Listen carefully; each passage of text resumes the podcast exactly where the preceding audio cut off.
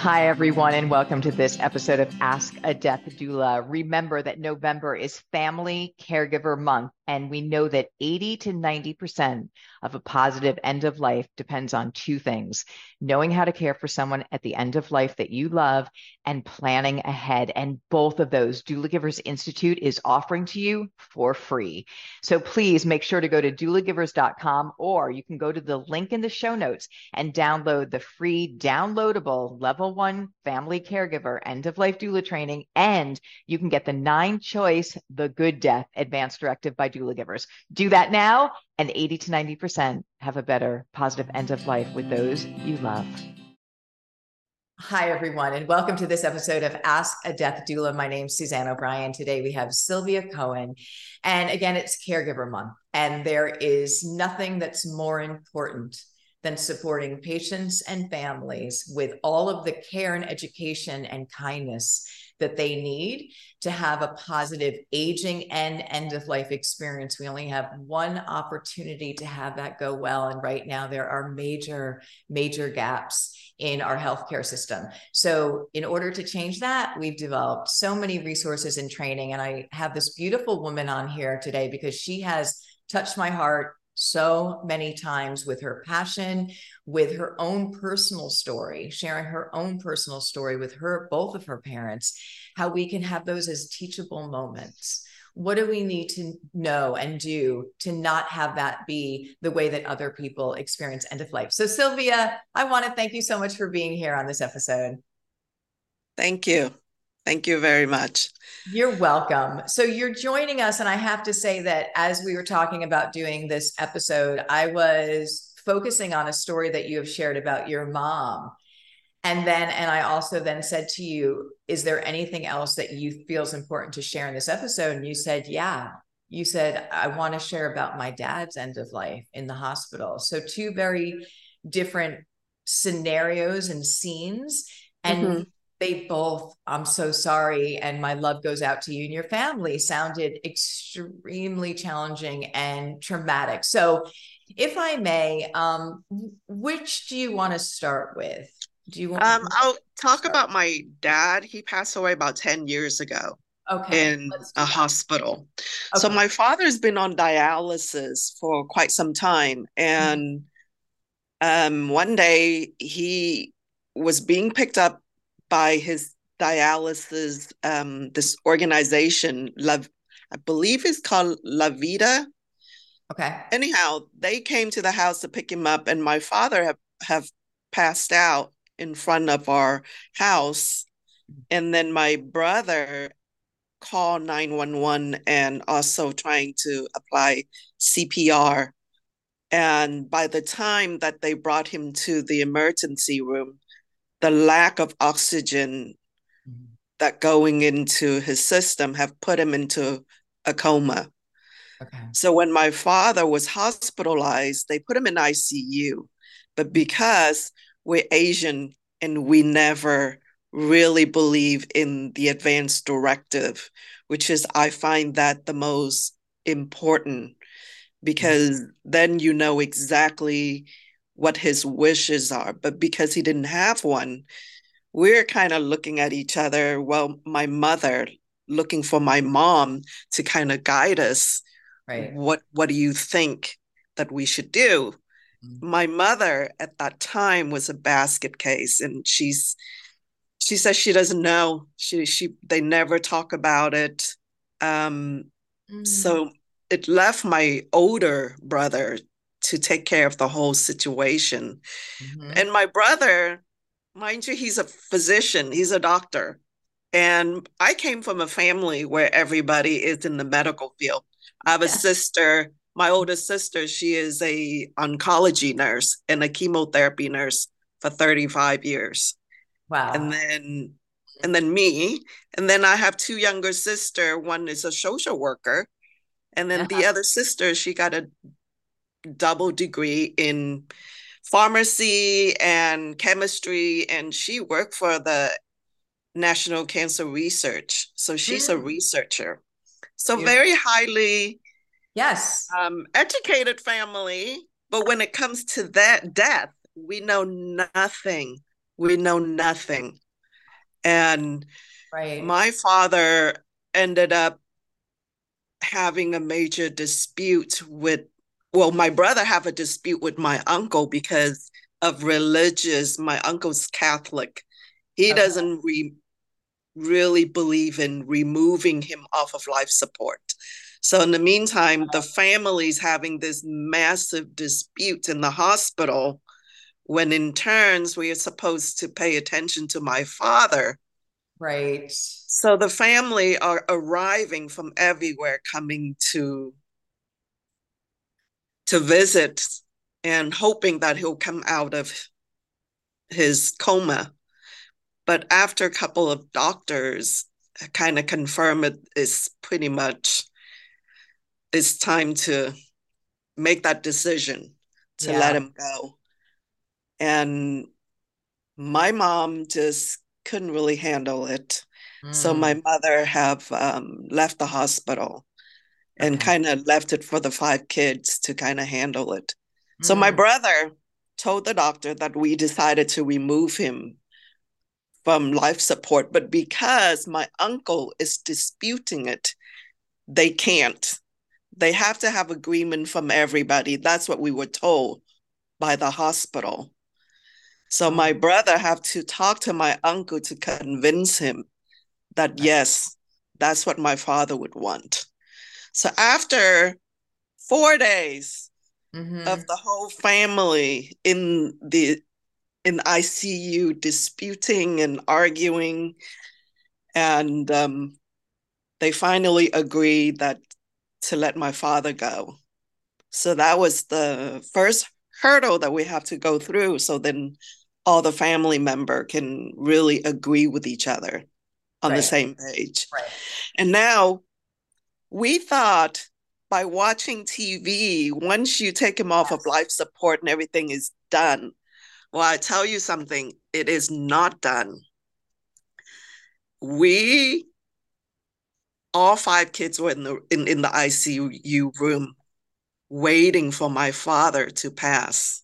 Oh. And 10 years ago, I can still remember now Sorry, my voice is a little shaky right now, just yeah, talking about okay. it. That his breathing and he was hemorrhaging from his nose, all cavities, and it was what a horrific scene for us to witness. And in the meantime, the nurse come in but didn't say anything. She find it. I looked at her asking her, is this normal? And she said, yeah, it, it is normal, but I think she's very uncomfortable. So she left. Uh, and just the five of us just waiting for him to pass. It took three and a half hours for him to finally stop breathing and pronounce to call dead. the time of death. Okay. But in the meantime, he was hemorrhaging everywhere. Yeah. So my sister, she said, Yeah, I, I'm an oncology nurse, but my patient, I don't think she was equipped to, to deal with her own father. Yeah. And she was just a mess. She said, You okay, you're gonna have to help me. She gave me this suction um yeah. apparatus thing that you suction out his mucus. But it was the most horrific three and a half hours that we went through in the ICU room. I okay, let's let's hold the space here and really just bring a lot of love into this because this is honestly such a, a traumatic story. And the shocker here, so there's a lot of there's a lot of pearls here that we need to talk about. One of the things that's completely shocking too is that you were in a hospital in the ICU, you got no guidance, no education, no support of what that would look like. You have a lot of medical professionals in your family that really didn't know this specific area, what this looks like. And I and I want to emphasize that even as an oncology nurse, you might not know what what it looks like for somebody to be taken off life support and Correct. how the body shuts down from that and then again it is your your loved one your father. So it's a very different level. So i want to start with saying that your father didn't feel any of that. So there's a lot of sounds and there's a lot of things that go on that that look like somebody could be suffering. They're not but that doesn't excuse how intense that time period is. But i wish you would have been educated and supported in that.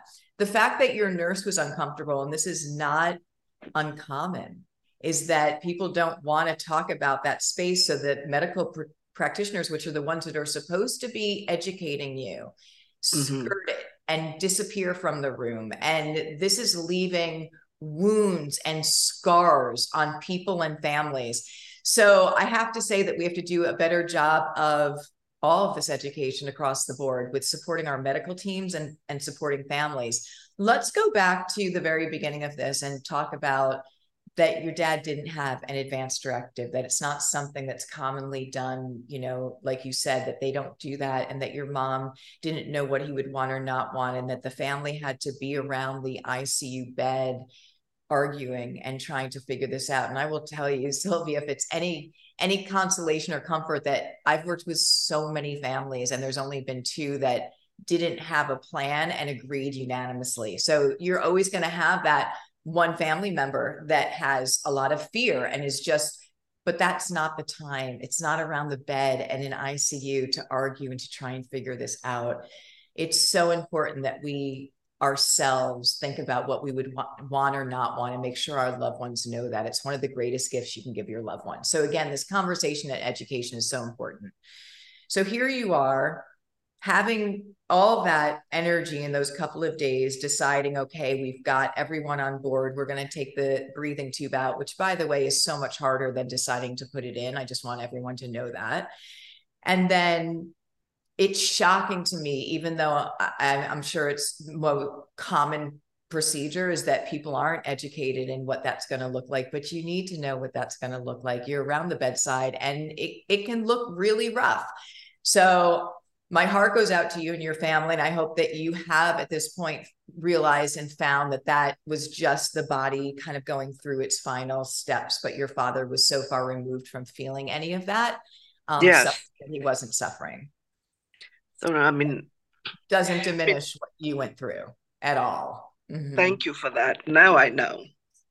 Of but, course. Um, it was tough because I think that the hospital need to also be educated because we living in a country that is kind of like it's like a melting pot. We have so many different ethnicity and yes. cultures and religions.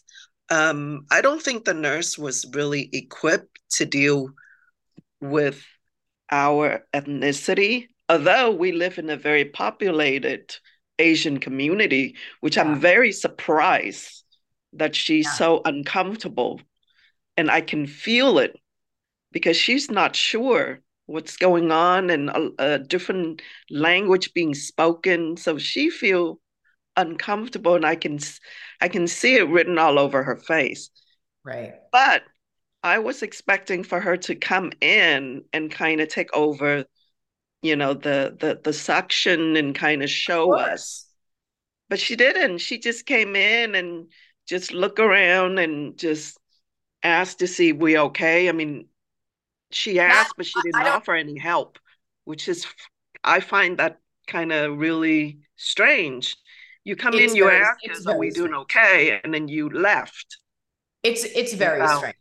So it is end, very strange. Yeah. So at the end of the day, this is what I want to say that we do have this beautiful melting pot of a world, right? And we have different belief systems. And it's for us as medical practitioners and those that are in this space to support you in your journey with upholding what, what your belief systems are and what's going on here. But at the end of the day, there's that practical humanity and human part of end of life that just sharing with you what to expect letting us explore option telling you about again the empowering things in this moment that somebody's intubated and i'm sure your brother did a beautiful it sounds like he did a beautiful job at this is the reality of that your dad is not able to ever get back to the quality of life that he was before.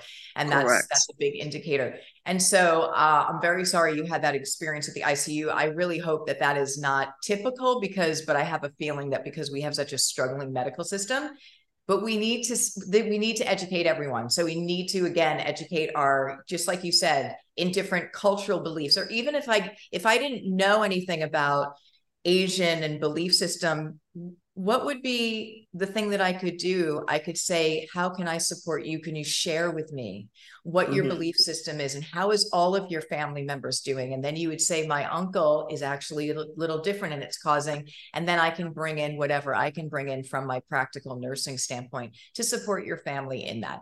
Especially, and I just want to highlight this that when end of life and even home end of life sometimes there people again there's those labor breathings and the mouth hanging open and it doesn't always look so comfortable when they're actively dying but just sharing with families what you're seeing is a natural part of the end of life process. Your loved one is not suffering. Do not be afraid. This is what we can do to try and reposition. That alone is what's missing in the world. And so there's just so much fear and trauma attached to end of life. So my love to you and your family around this. And I hope that it was 10 years ago, but I know that things like this are branded in our memory banks and you shared that.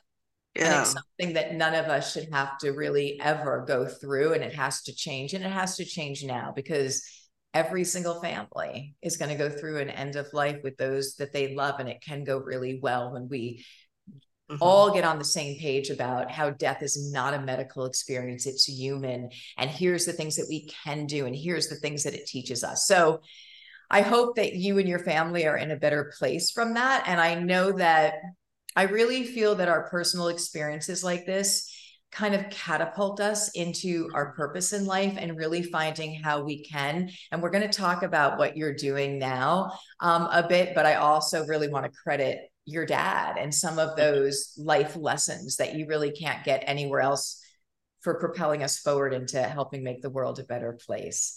So that was your dad, and that was in the hospital. So a lot of people yeah. are under the assumption they're under the assumption that if somebody's in the hospital, it's going to go great because the hospital's got it, and that's not always the case. So no. yeah, yeah, yeah. In the hospital, um, I'm I'm on module eleven, mm-hmm. on my course uh-huh. and you talk about spending time with your loved one and not rush it yes. but in the hospital it was such a rush because yes. they they i think they're like well we need to clean up this room because we have the next patient coming in and i remember you know we went to grab a little something to eat because we haven't eaten since midnight. I mean, the whole family was pretty much hanging around the hospital. So yeah. we figured we'll go downstairs to get a little bite at the cafeteria. We came back, he was gone. That is, and yeah. I was just like, what did you do to my father? We came back and he was gone. Right. They took him down to the morgue, I, I suppose. But it was the, everything was so fast that yeah, we this, didn't have time end of life on all levels has got we've got to change it. We've got to change it. We've got to slow down. We've got to bring back the awareness that it's a guaranteed sacred part of the life journey. And these are the things that we have that we want to think about. And one of the biggest things is slowing down that space.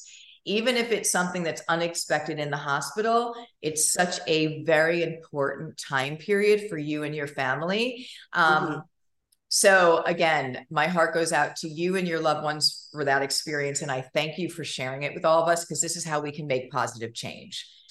So that was my father. Now, my mom just passed away this November 20th will be a year, exactly okay. a year.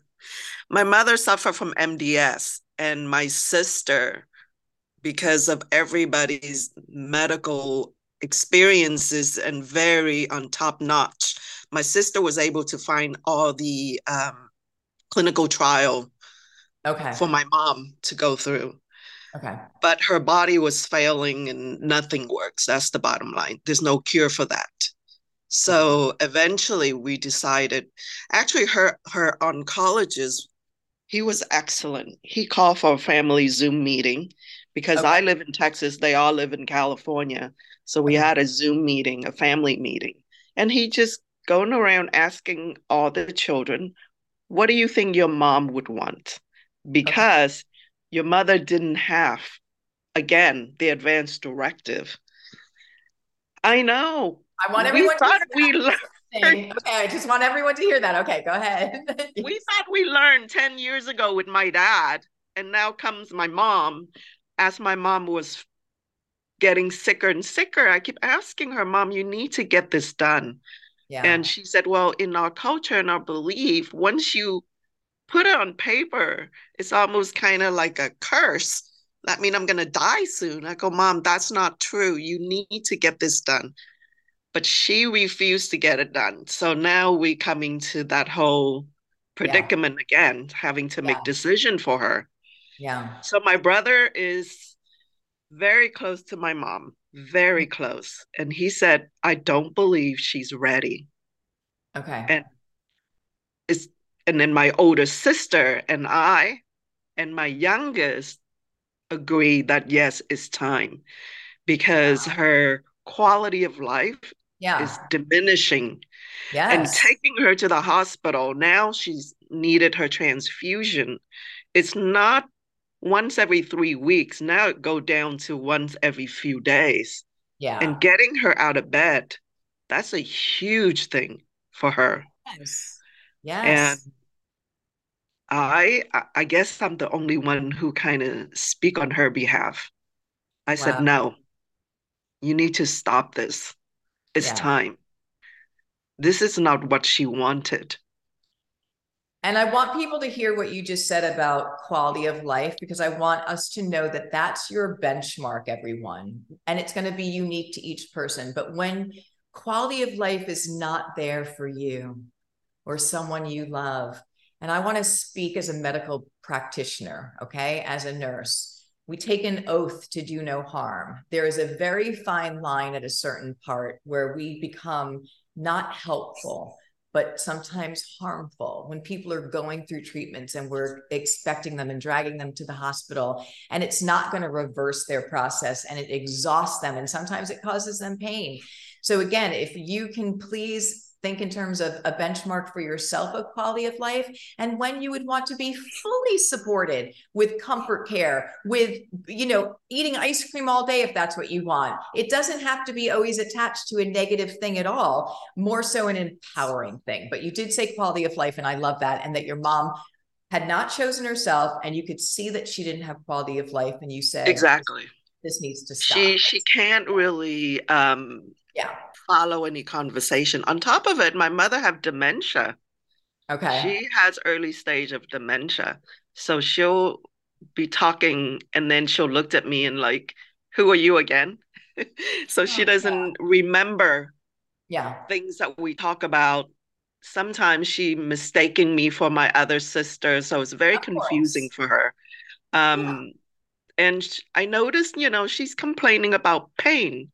And mm-hmm. I'm not sure where the pain's coming from. Okay. Um, but once we decided to put on hospice, we all agree. And my brother said he's going to go find a hospice. Okay. And I said, okay. Okay. But we didn't realize the hospice that my brother put her on, allowing her to continue getting transfusion as needed. So I didn't get that. So I kind of questioned yeah. my sister, who's the oncology nurse. I said, Well, I thought hospice, mm-hmm. once you go into hospice, is that you're not going to continue your care. You're just going to let your body go naturally. And eventually you're going to go through that whole, you know, dying process.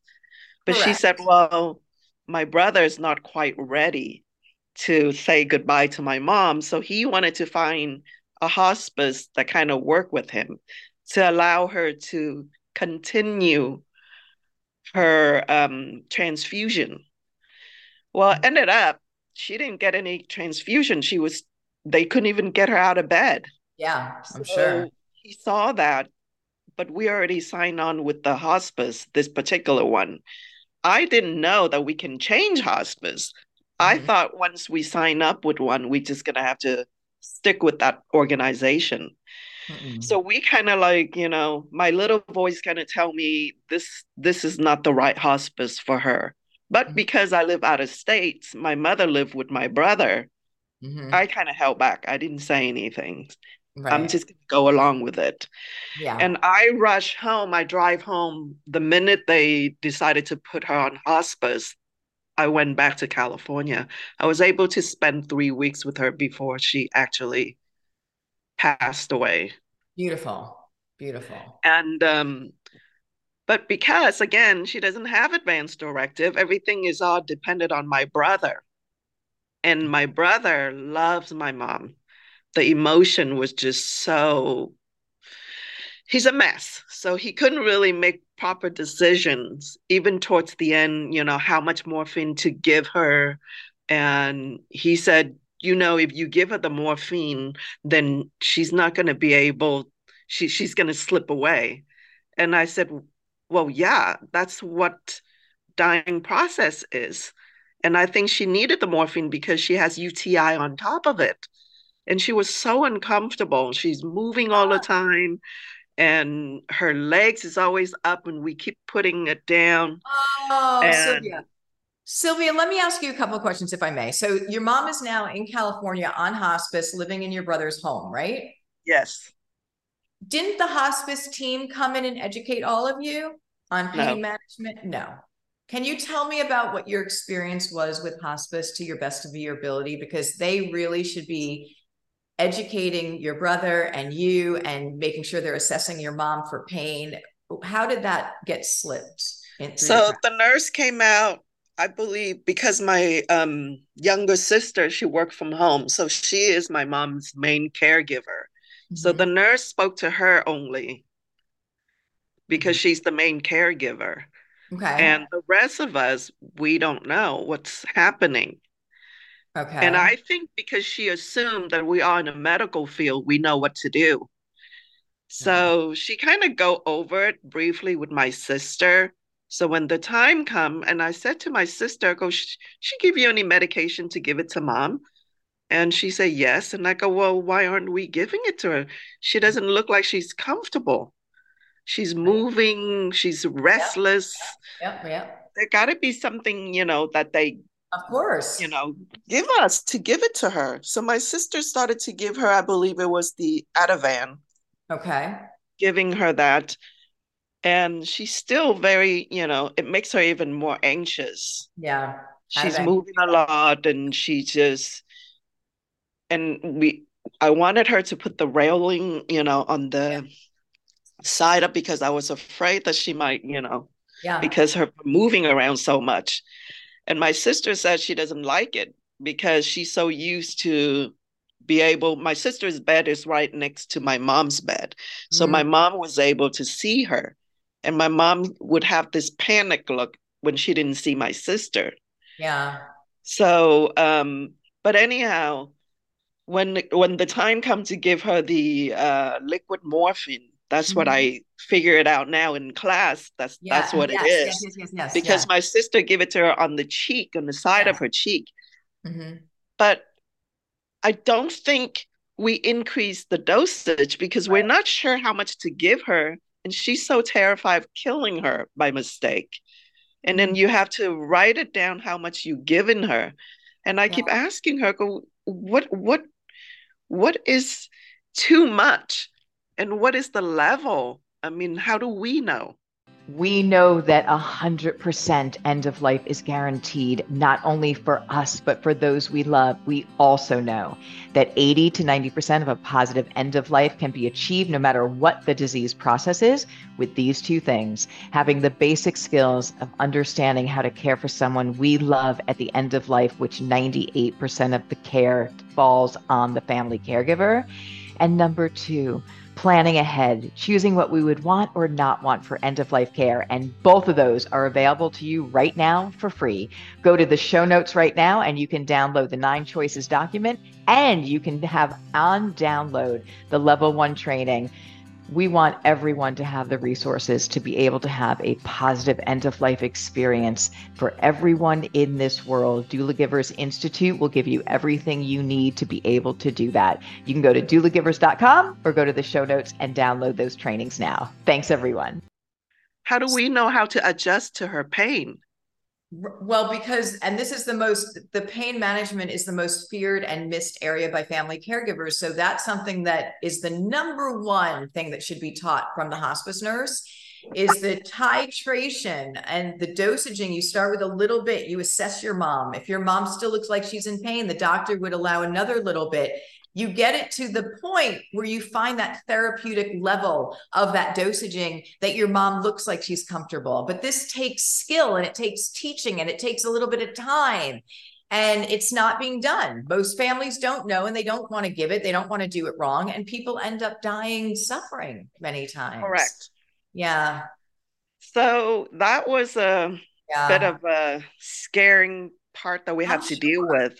And then mm-hmm. also, you know, her her breathing was, you know, getting increasing. Oh, my mom was on, um, I guess, a breathing tube that they're giving her, and and she's still on the breathing machine Oxygen. that they kind of gave her, and um, sometimes she's having a hard time breathing. We just keep adjusting how much oxygen to increase or decrease, and yeah. I don't. I, I'm not sure. Is that part of hospice? Yes, it's um, part of hospice. Oxygen is a medication, so it needs a medical order. So this again needs to be taught and titrated. And again, like families, it's it's so upsetting to me as the hosp- former hospice nurse because the education is key and the support is key. And we're asking families to take care of people that are dying that they love with basically zero education on how to do that. And yet we expect them to be able to do it with me making an hour visit. This has got to change because that, in and of itself, the education, the conversation is everything to that positive end of life, not just for your mom, but for all of you as well. Mm-hmm. Um, and we can have it go really well. And we only have one opportunity. So you're fueling me, even though I don't think I could possibly have any more fuel to work harder than I do for changing end of life. But it's okay because I do this so much so that people and your story can help others that we don't get in that space. So all of that should have been taught and retaught and titrated from a hospice nurse with your family. But okay, so your mom now, how does that go at the very end for your mom? Well, um, we keep towards the end, you know, there was a disconnect between my brother and us girls. My mother had four daughters. My brother's the oldest. So there's this really there's disconnect between him and us. The girls, we understand that mom is time and yeah. we understand that our mom loves us mm-hmm. and it's time to let her go. And he's having a hard time letting her go. So I remember we were so tired, my sister, my my youngest and I taking turn um, being awake 24 7. Yeah. Because my other two sisters, you know, she, she has to go to work. So right. we're the one who is pretty much doing all the bedside. Well, especially me, because my younger sister still have to do Zoom call meetings mm-hmm. with her work. So mm-hmm. I'm pretty much the only person left with my mom. I was terrified. Oh. I wasn't sure what to do. Every, you know, my sister have a baby monitor, so periodically yeah. she'll look through the monitor to make sure that I'm doing the right thing. Yeah. Um, the sponge, you know, with her for her mouth and moisturize her lips and keep doing that. And massaging her, just, you know, talking to her Beautiful, um, Sylvia. It's beautiful. And then I, I think, you know, the, the touching part is it's really, I find that very comforting for her because yeah. every time I kind of massage her foot, I notice she kind of calm and go into her little trance.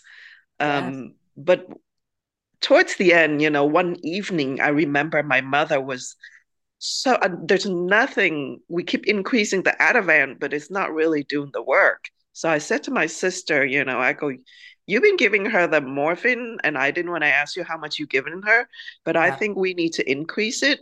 Yeah. And she's like, do we need to go and ask a brother because he's in the other room? I said, you know, okay, you think because he's the oldest, he's the patriarch. Yes, yes, yes. So we call him, he came over and he said, Do you understand if you give it to her another dose, that means she's not going to be able to really hear us. And I said, I don't really care at this time. She's in so much pain. Yes. You need to give it to her. Yes. Give it to her. You.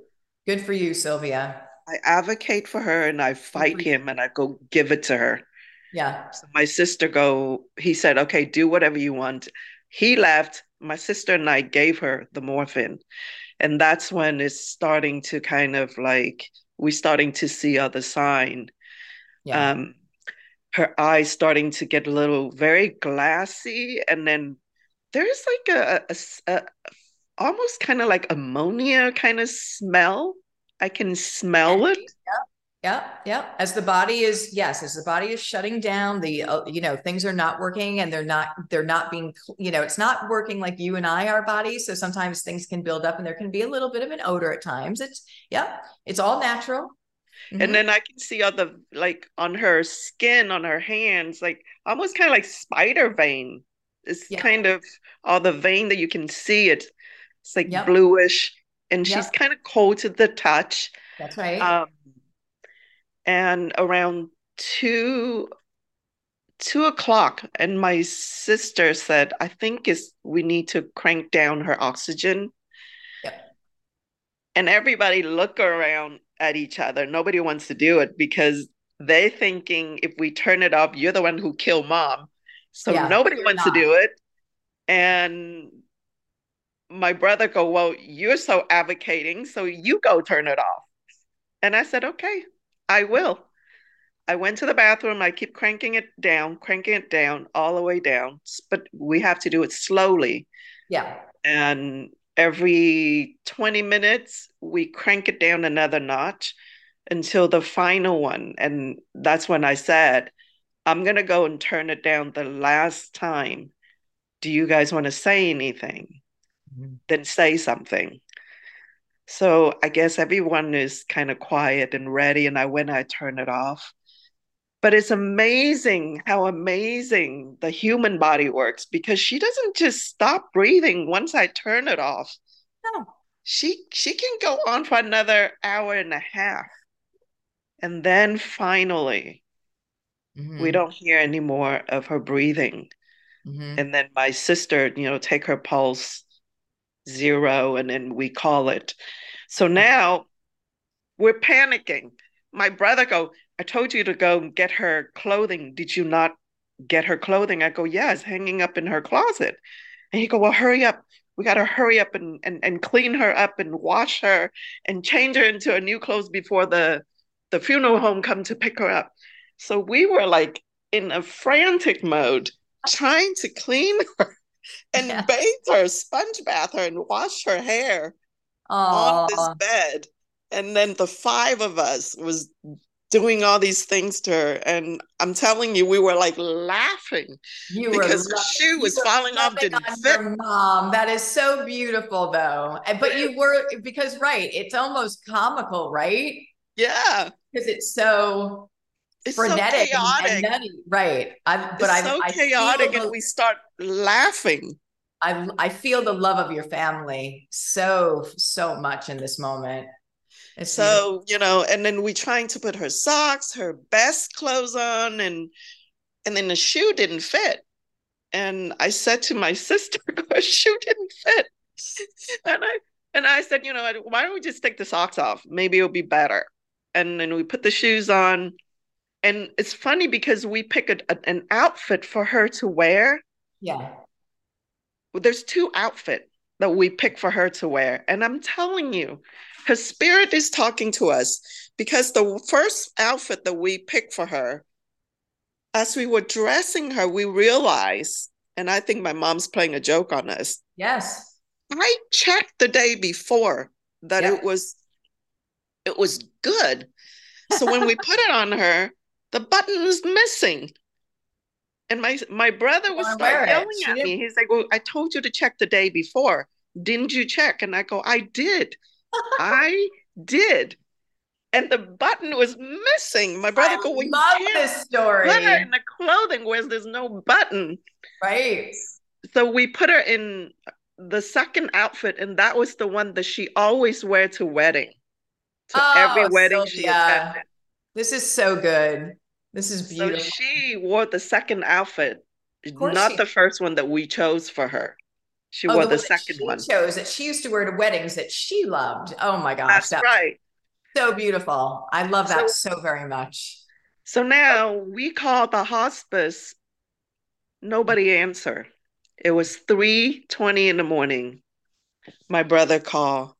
We call. We call. It went straight to a voicemail. No answering service. No nothing. No. No. Okay. Okay. And we leave so many messages because we're not sure what to do now. Oh my goodness. So we're we're we're sitting there and we're like, we can't call 911 because no. it didn't fit. Yeah. What are you gonna say? Right. Right. So my brother have to go through his Rolodex and find a friend of his who is a physician and she's a hospice physician. So she came out around seven in the morning oh from Los Angeles. We oh live in Orange County. Oh she came from Los Angeles to come to call the time of death because the hospice didn't call us. We this waited until horrifying. The funeral home came to pick up her body, and then they call us. It was around eleven thirty in the morning. Hospice finally called and asked, "What can she what can she do? So and I my need, sister yeah. was we need, furious at this point. Oh, I'm furious at them. So here's the thing. I want everyone to hear this. Sylvia's talking about her mother being at home on hospice. This is in the state of California, dying at 320 at about 320. They called hospice at 320 and left messages. No one's answering. No one's answering they don't know what to do. If you call 911, you never want to do that when there is an expected end of life because now it's an investigation. Now it goes into a whole ring ring. The police come out, everyone's a suspect, all of this craziness. A doctor has got, or a nurse or a hospice nurse has to pronounce that time of death. And your brother, who's a doctor, has a Rolodex and is able to contact a hospice colleague that comes out from Los Angeles to Orange County to do the pronouncement of death, seven o'clock in the morning. I mean, you're lucky you have that. The hospice then that your mom is on calls at about 11:30 a.m. the next day. So from 3:30 the call and says, "How can we help you or what can we do?" Right. Are you kidding me? Like it, it's I've never heard of that bad. I mean, that is terrible. How many people don't have hospice in the Rolodex, friends and family that can do this? So I don't blame your sister for being really upset. I'm really upset. I know that you were really upset, and being upset is not going to solve the issue, but we've got to talk about the hospice gaps, the gaps that are out there that are making end of life go a thousand times harder for patients and families. It has got to stop. It has got to stop. So, okay. So they call and they say, What can we do? And my sister go, What can you do? We've been trying to get a hold of you. We've been trying when we were upping my mom's medication, the morphine medication. We we trying to ask you, how much can we increase? What is the protocol? No one call us back. We just kind of wing it. And now you calling us? What did they say? Did they have anything to say at that? Well, moment? she said, well, you know, due to COVID, um, the uh, staffing here is very tight and we're not allowed to come out. They can to call come you to the house. They can call shame on you and they can call you back and they can do many, many things. I'm not buying that. The staffing is an issue across the board. So I just want everyone to know that our medical practitioners, you all know this, hospice, we all know that on, on a fragmented, usually schedule. But here's the great news is that this is a human skill that used to be handed down generationally 100 years ago that we know how to have end of life. We really do. We've been dying for thousands of years. We've medicalized it and we've removed all of the teachings of it.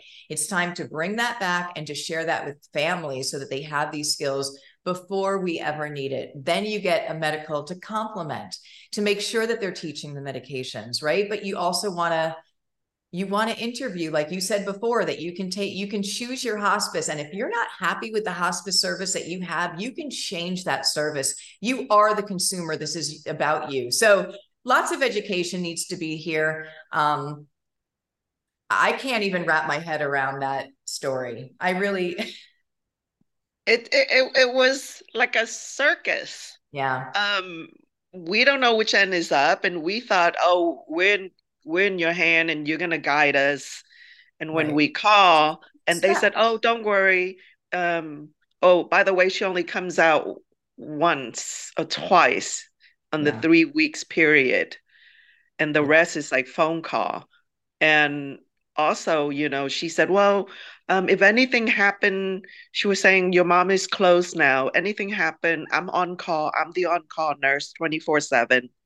And I said, yes that's why we call you, but you didn't return our call. Yeah. She called, well, I was I was with another patient and I know you with another patient. Surely you can find someone to just give us a call back.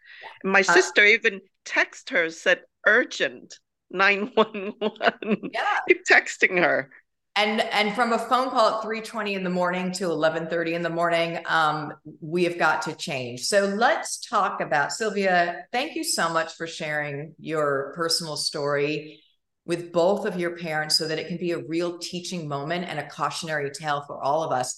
Now again the good news about propelling us forward into making positive change for everyone in this world right? Because isn't this what connects us all is this thing called humanity and this thing called end of life and this thing called life. And where in this part of the journey of your personal journey did you start getting the calling that you really wanted to learn more and that you wanted to be a difference, a change maker in this space? I was driving home after my mother's funeral, and we were in. I, my husband and I stopped by Sedona. Love to spend some time in Sedona, it's mm. very spiritual. And mm. on the way home, after I left Sedona, I I feel that I need to somehow find a ways to help other people so they don't have to go through the same thing I'm going through. Yes. And but I'm not sure where or how. Yeah. And I was on YouTube looking at something, something totally different. And then I saw someone who was interviewing a doula. Mm-hmm. And I wasn't sure what is a death doula. I never heard of it. I know there's, you know, a baby doula for birthing. I never heard of a death one. So I watched the video and I find it so fascinating. Is exactly what I'm looking for. Yes. So I started Googling different organization that teaches yeah and then I stumble onto your website.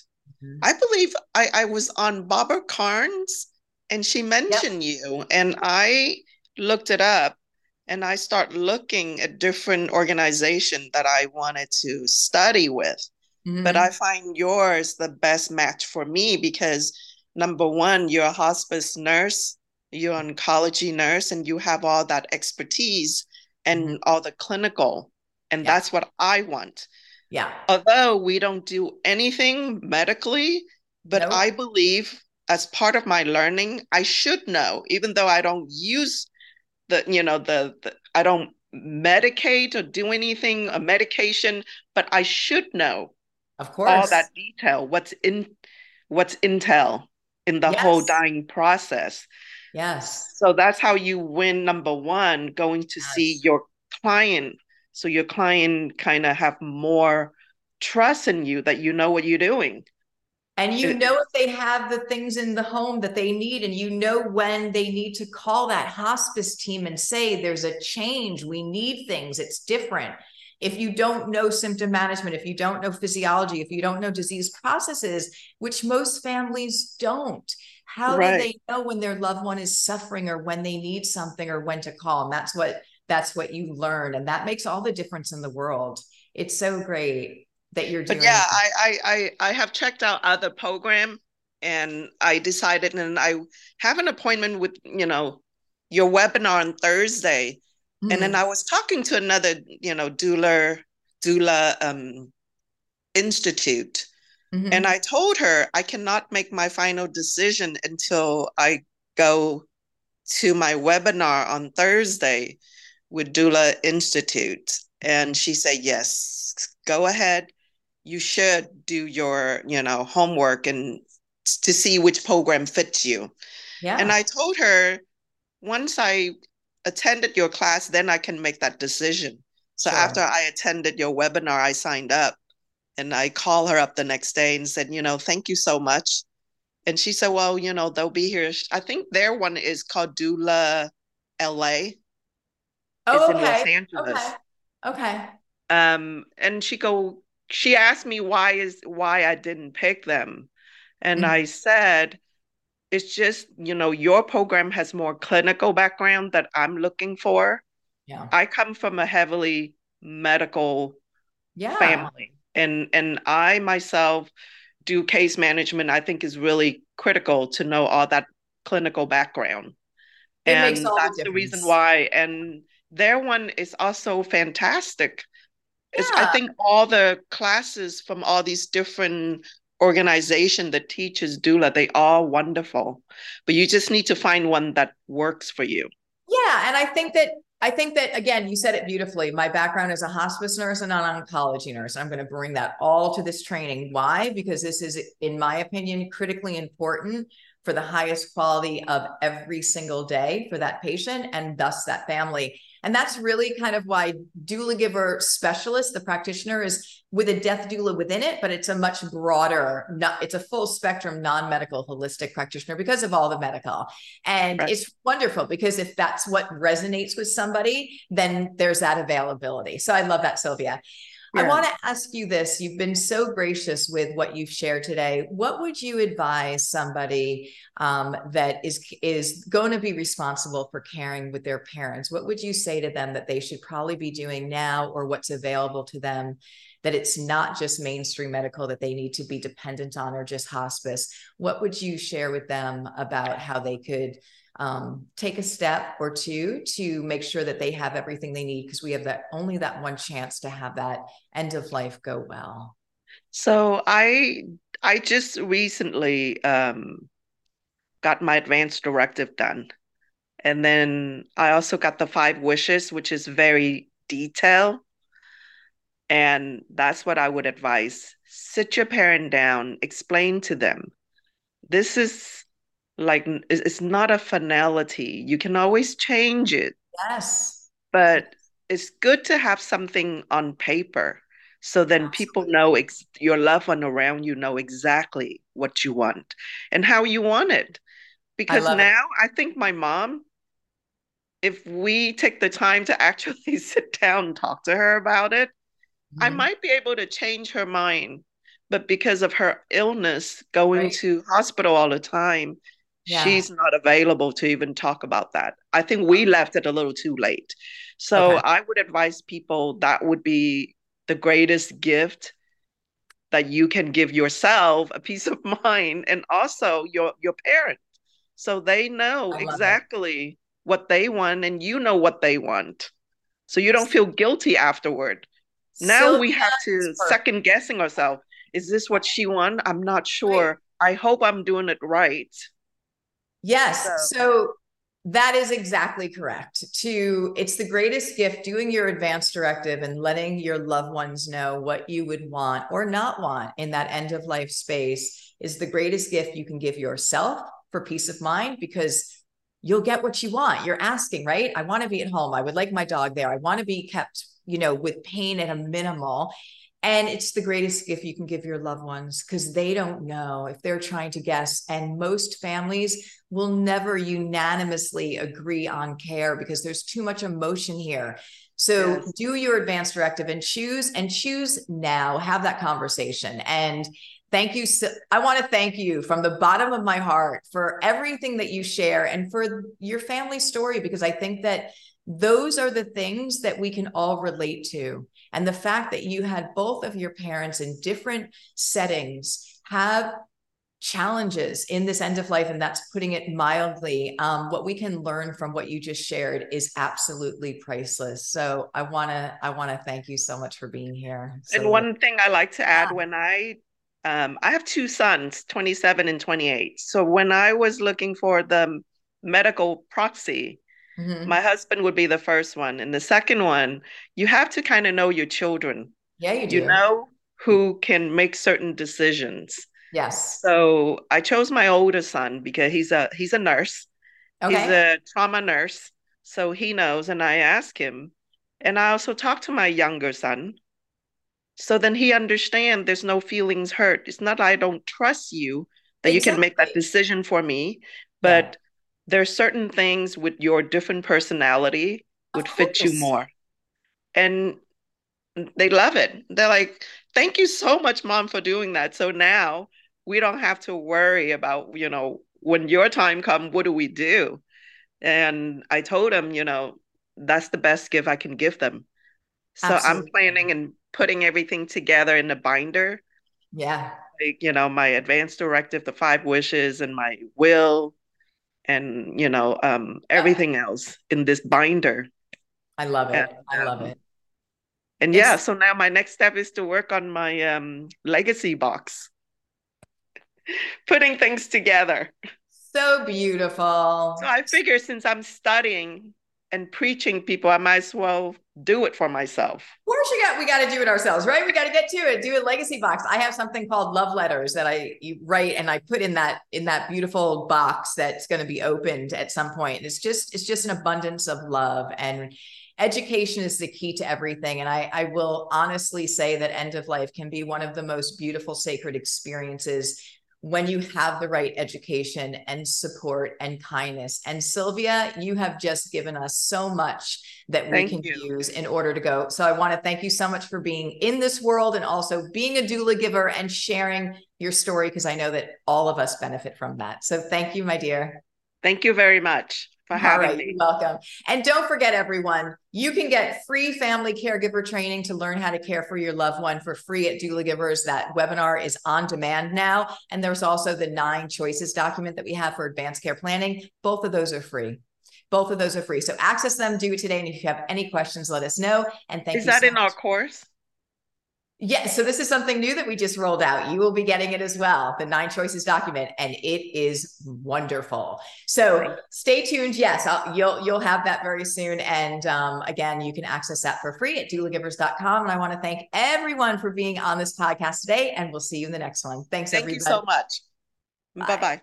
Thank you so much, everyone, for being part of again Ask a Death Doula podcast. Remember that 80 to 90% of a positive end of life depends on two things planning ahead and having the basic skills on how to care for someone you love at the end of life. And both of those are available for free with Doulagivers Institute. You can go to the show notes right now and click the link to download either the training or the nine choices document or go to doulagivers.com. Thank you so much, everyone, and we'll see you in the next episode.